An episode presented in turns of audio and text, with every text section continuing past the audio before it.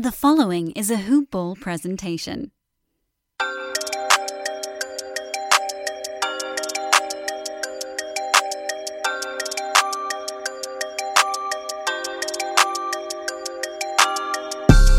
Hello and welcome back to the Sports Ethos Atlanta Hawks team coverage podcast, formerly known as Hoop Ball Hawks, we cover everything regarding the Atlanta Hawks. I'm your host Brad Harden, recording live from Atlanta, Georgia. This is post game after the Hawks, unfortunately, are now on a two-game skid after being on a five-game winning streak. They have now lost two in a row. They lose tonight in Chicago, 111 100. They were undermanned tonight, however. Right before tip off, Okongwu was ruled out with a hamstring injury, and De'Andre Hunter was ruled out with complications due to asthma.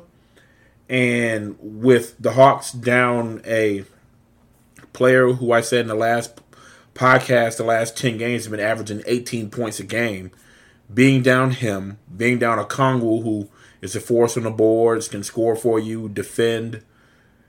It was going to be tough sledding, and the Hawks did not make it easy on themselves tonight. When you have 13 turnovers in the first half, you're destined to lose the ball game. You are.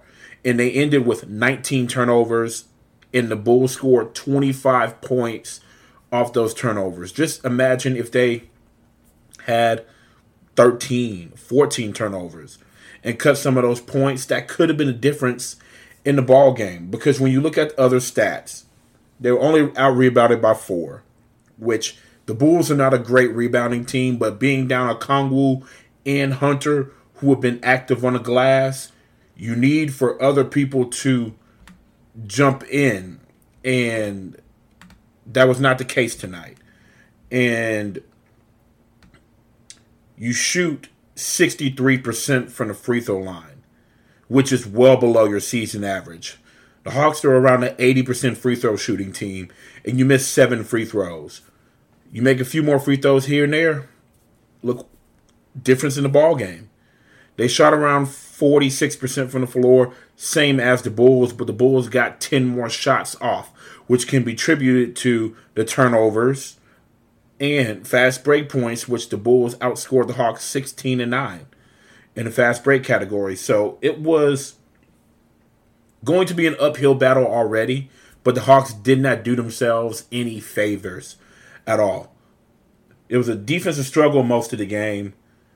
Chicago did score 40 points in the second quarter, which was definitely the worst quarter of the game for the Hawks, and put them behind the eight ball, put them behind by nine at the half. Hawks had a better third quarter, getting stops, executing inside out game.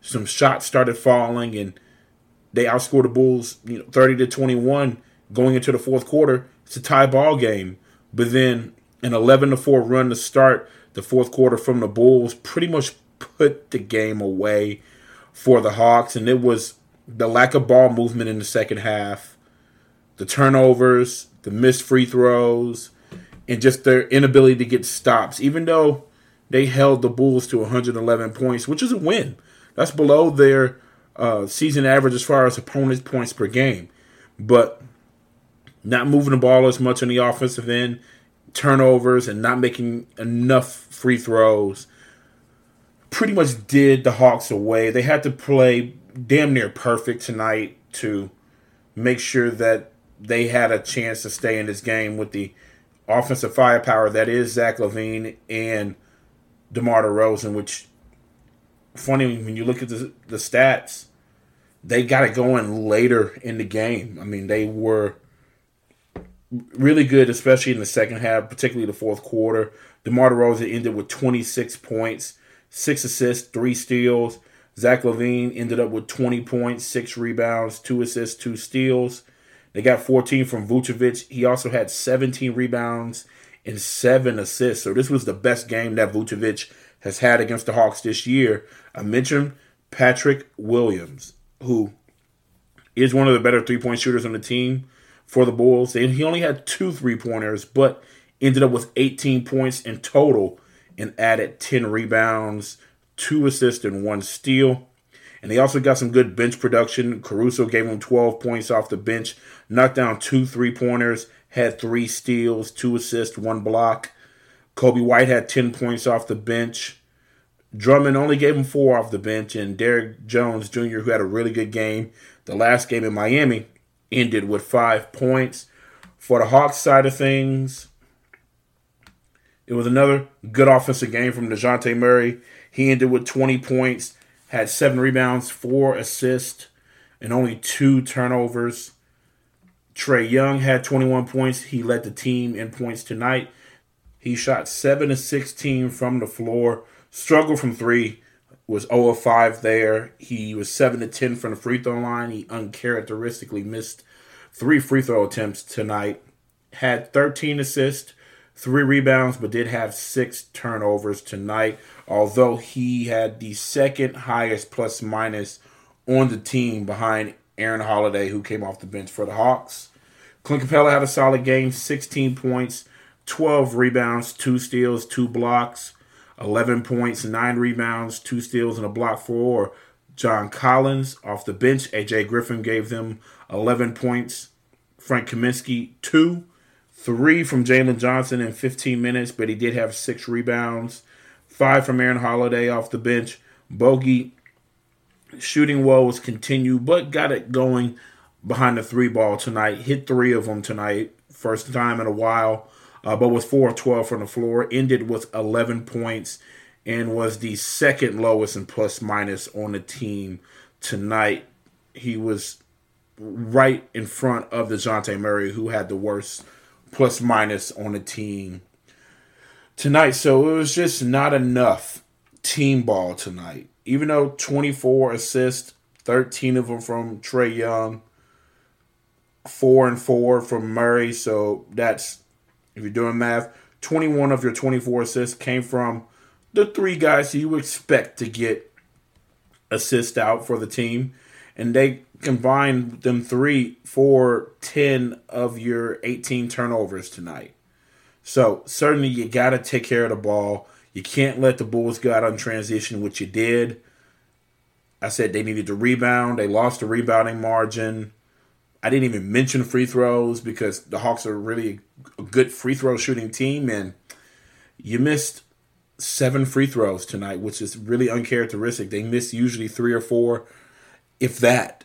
So, Hawks, it was going to be tough sledding regardless.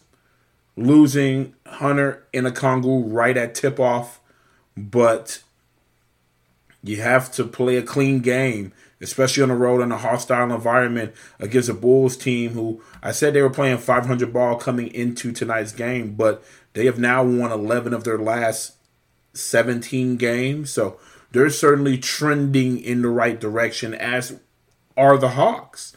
Uh, but now the Hawks are sitting at 24 and 24. They're back to 500 with them traveling to Oklahoma City probably tonight and taking on a Thunder team who is playing with a lot of confidence as well. So I'm going to we're going to take a quick break here, but there's some things that we need to talk about overarching surrounding this Hawks team and how these next 2 weeks are pivotal for the Hawks going forward. So we'll be right back after this quick plug. Okay, listeners, it's time to talk a little fantasy hoops. Now, I don't know about you. I'm in several fantasy leagues. and every fantasy league that you are in, you have a rival. Pokemon, Ash Ketchum had Gary. And I know you have your Gary out there. So it's time to beat Gary and get the insight that you need to take your stuff to the next level and win a fantasy basketball championship. Do you remember who led you to Tyrese Halliburton, Dejounte Murray, Terry Rozier, and Mikal Bridges? Before any other rank list, I know which one. It's the Bruski's 150. And you probably turn those huge wins into some cash or a fantasy basketball championship. This year, the Bruski 150 is on sale for a limited time. In Ethos 360 subscribers can get access in less than a week. Head to sportsethos.com and click on the premium tab to grab membership information or the draft guide today. And yes, to answer your most important question, the Bruski 150 is included in both options. Check back daily for more new features and go dominate your leagues, beat Gary with the help of Sports Ethos. All right, and we are back. As I said, the Hawks will be traveling down to Oklahoma City to take on the Thunder Wednesday night. Right now, the Oklahoma City Thunder are currently 23 and 24. They are 11th in the Western Conference, right outside of the 10th spot for the plan. But right now, they're virtually logjam because right now, between the A seed and the uh, 12th seed, which is the Lakers right now, they are all just either half a game or a game and a half behind the Suns at seven. And they're all within two games of the six seeded Clippers. So certainly it is more of a logjam out west than it is here in the Eastern Conference for the Hawks. So the Thunder are certainly going to be, I mean, they're a, a really, really good team. They're playing very well, especially for how young they are and the future is really bright in Oklahoma City. The last 10 games they're 7 and 3, so they're playing as well as anybody out west when you're looking at the last 10 games. And actually they are tied for as far as the last 10 games, the third best record in the Western Conference right now. So this is not your typical Thunder team. So this is and this is a team that's beat Atlanta earlier this year. So this is not going to be a cakewalk for the Atlanta Hawks. So they certainly have to hope that Okongwu is healthy, but most importantly, that De'Andre Hunter is okay and he's healthy enough to play on Wednesday night because adding a guy who's been averaging 15 points per game this year, and like I said, over the last 10 games, averaging about 18 a game, is certainly going to be a boost offensively in floor spacing wise for this team. And like I said, the Hawks lost the last game against the Thunder 121 114 here in Atlanta. And it was a game in which Shai Gilgeous-Alexander scored 35 points. The Hawks as a team didn't shoot terribly from the floor, 43%. So not the greatest, but could be much worse. They out rebounded the Thunder but it was another game where turnovers killed them. 18 turnovers in that first matchup versus the Thunder that led to 19 Thunder points. So you got to take care of the ball. You have to take care of the ball. And that is something that the Hawks normally do. And recently, it's been really uncharacteristic that this Hawks team has just been turning the ball over so much. And I think they're getting maybe a little overconfident after that five game winning streak, thinking that things are, you know, fixed and, you know, we're in a rhythm and all this stuff. But you got to execute. And it came down to in the fourth quarter tonight against the Bulls, executing in that fourth quarter, which they did not. You did everything you you could to claw back in that third quarter to come back and tie the game up after being down nine at the half and you just kind of squandered it away in the first four or five minutes with that 11 to 4 run from the Bulls. You weren't getting stops. You weren't moving the ball on offense. It was more a hero ball and not that team basketball that the Hawks had been playing in the winning streak.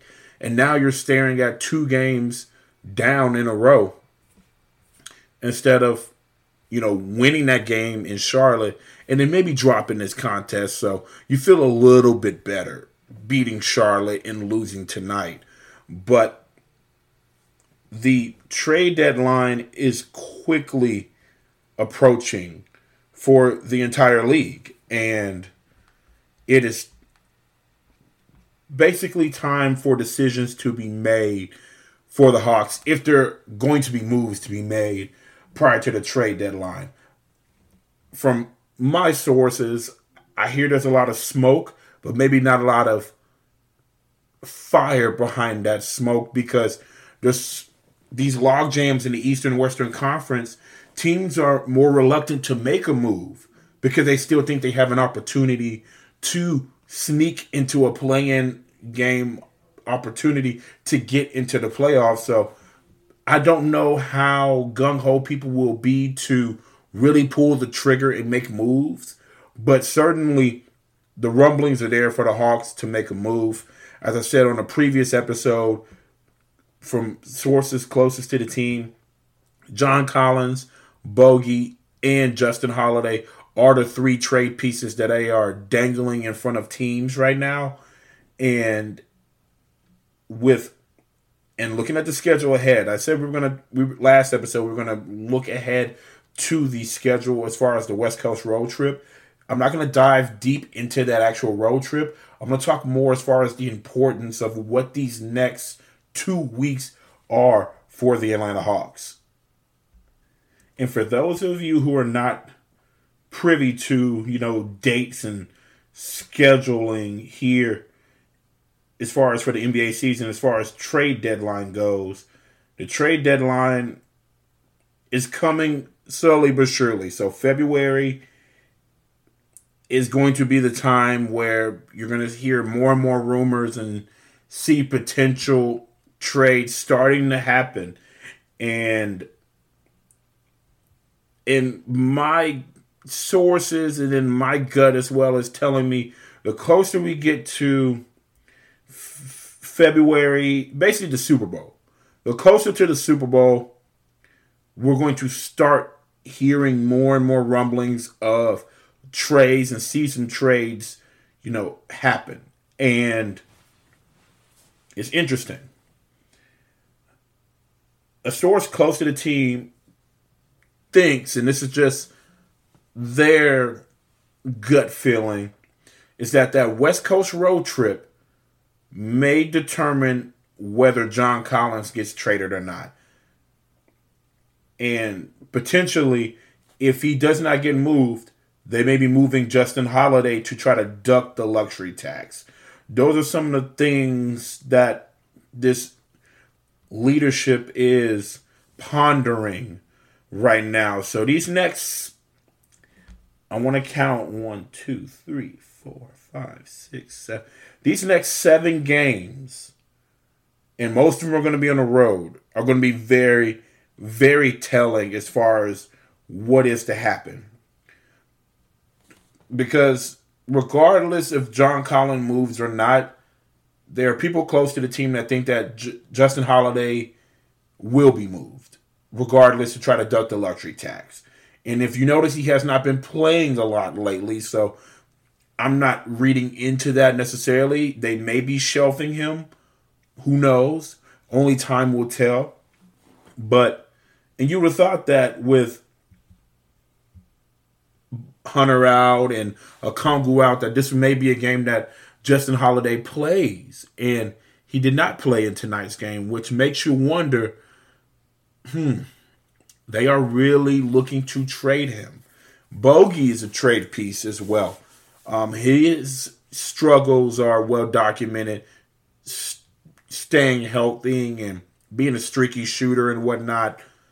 And then obviously John Collins, who is open to going to a new team, and the team has allowed him to shop on his own behalf. And, you know, there's a player that may be ready to see John Collins go out the door. I will not say the name of the player on this podcast, but certainly these next seven, eight games will be very telling as to if John Collins will be moved.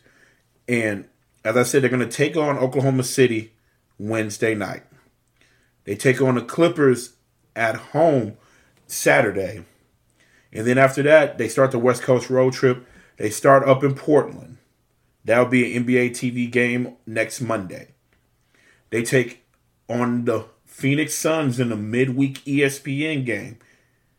And that's interesting because of Jae Crowder and the links of the Hawks and Jae Crowder and the Suns. And you're going to be in Phoenix to potentially meet with executives. And I'll be curious to hear if any executives go on this West Coast road trip with the team, just like they did on the previous West Coast road trip. So something to look at. But you, you go to Phoenix and you've been linked with them with Jae Crowder. You're going to Utah after that, who you've been linked with as far as Malik Beasley and Jarred Vanderbilt, and maybe try to get a deal done in Utah. That'll be next Friday. And then you go to Denver, which there's no active trade talks with Denver right now. You go to New Orleans after that, and then come back February 9th, that's a Thursday, and take on the Phoenix Suns here at the State Farm Arena. So, a lot of games out west, and you would probably want to trade John Collins to a Western Conference team if you're Atlanta.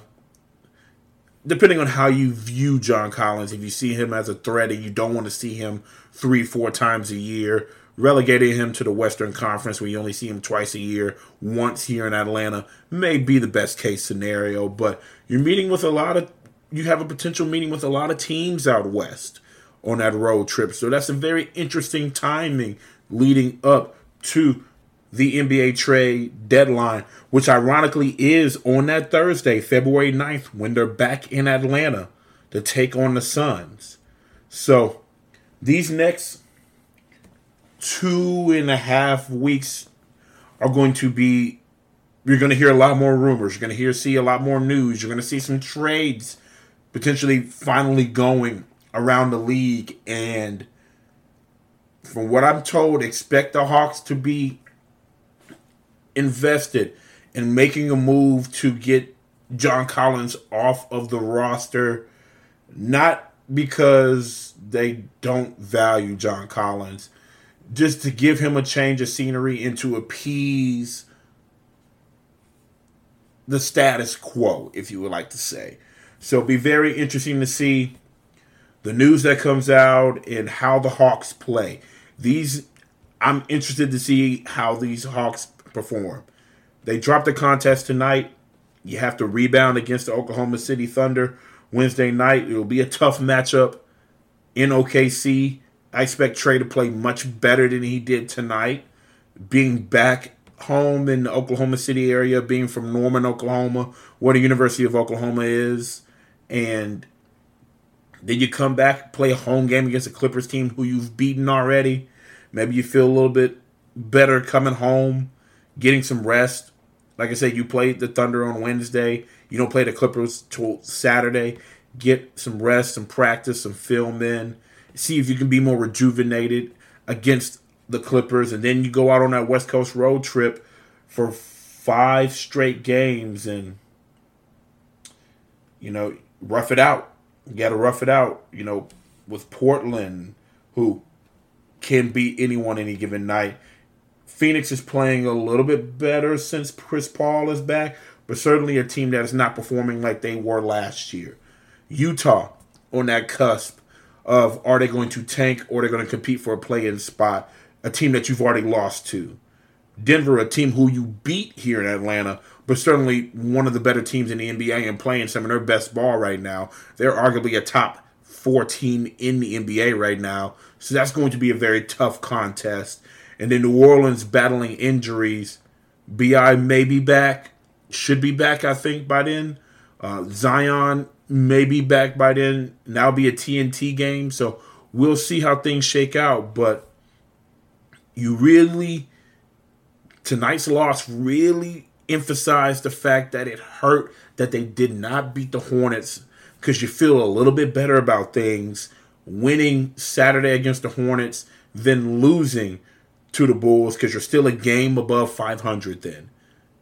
Even if things still played out how they did tonight, you're a game above 500 instead of being at 500. Going into OKC where you have some room for error, but certainly you want to go win that game and then win another game against the Clippers at home before going out west. There's not a lot of room for error. I mean, there hasn't been a lot of room for error because of that first half of the season for the Hawks. And someone asked me today on Twitter, how much blame does Nick McMillan get for the start for this Hawks team this year compared to last year? I said, and I told him point blank, with all that's going on behind the scenes, the turnover in the front office, the dynamic in the locker room with certain players and having to manage all that and being between a dysfunctional front office and budding personalities within your locker room for a roster that you're trying to manage, it's not as much blame as you think on Nate McMillan. I think Nate McMillan's being scapegoated for a lot of the lack of maturity and growth as far as leadership is concerned in our star player Trae Young. I think he is in maturity as far as being a game manager and you know trying to make it work with Dejounte Murray sooner rather than later. And I'm not saying that he was resistant to it or or any of that, but trying to make it work earlier rather than later. When now you're behind eight ball, you're pressing, and every game is a huge game and a must win because you're so far behind the eight ball. The Hawks have put themselves in this position, and a lot of it is been has been he- health. You have been healthy. There's been you know a lot of rumors and non-basketball related things swirling this team, and there's some things on the court that you can control and Nate McMillan can control. Trae Young, Dejounte Murray, you know De'Andre Hunter, Bogi, Clint Capela, John Collins. Everyone has a uh, has a hand in it. But when you're the star player making that much money, and you're the face of the franchise, more should fall on your shoulders. And I think a lot of people are placing some of the stuff that should be on Trae Young's shoulders and just plopping it on Nate McMillan because it's easier to fire him than to trade a large contract and a franchise player in Trae Young. And I'm not saying trade Trae Young. I'm just saying that when you're talking about blame and you're not trying to evenly distribute it or you're trying to point the blame at one person, you got to kind of look at things from a bird's eye view and kind of see all for what it is. And then you can finally see, okay, it's not just Nate Millen. He has his he has his share. And I've and I've pointed at it in in the show. But there's everyone who has a helping hand in this. And I think your owner, his son, Nate, and Trae Young, they all have a piece of the pie. And then there's others who have a little sliver right now as far as blame. And going back and looking at news and looking at the season and really looking at all the details for what has been going on, you can try to make an informed decision as far as who deserves how much blame because certainly Tony Ressler deserves some blame in how he's been running this organization and running off Travis Schlenk. But that's neither here nor there. So, big game Wednesday. Tough loss tonight, but let's see if they can turn things around and get a win in Oklahoma City before coming home for one quick game and then heading out west. And let's see what materializes as trade deadline gets closer and closer. And if you love what you heard from me today, give us five stars, give us a good review, share them, tell everybody about one of the hottest new podcasts covering the Atlanta Hawks. You know the drill. Share with Atlanta sports fans, NBA basketball fans, Hawks fans, Georgia sports fans. It doesn't matter. You want to hear more about the Hawks? Tune in here to Sports Ethos Atlanta Hawks and tell all your friends, all your buddies, your co-workers about this program. And then put them onto our Twitter at Ethos Hawks on Twitter. That's at Ethos Hawks. And then follow myself on Twitter at Brad Jarrett67. That is Brad J A R R E T T 67. We'll catch you guys next time. Let's go, Hawks. And again, very pivotal next two weeks leading up to the trade deadline. We're going to cover it all here at Ethos Hawks.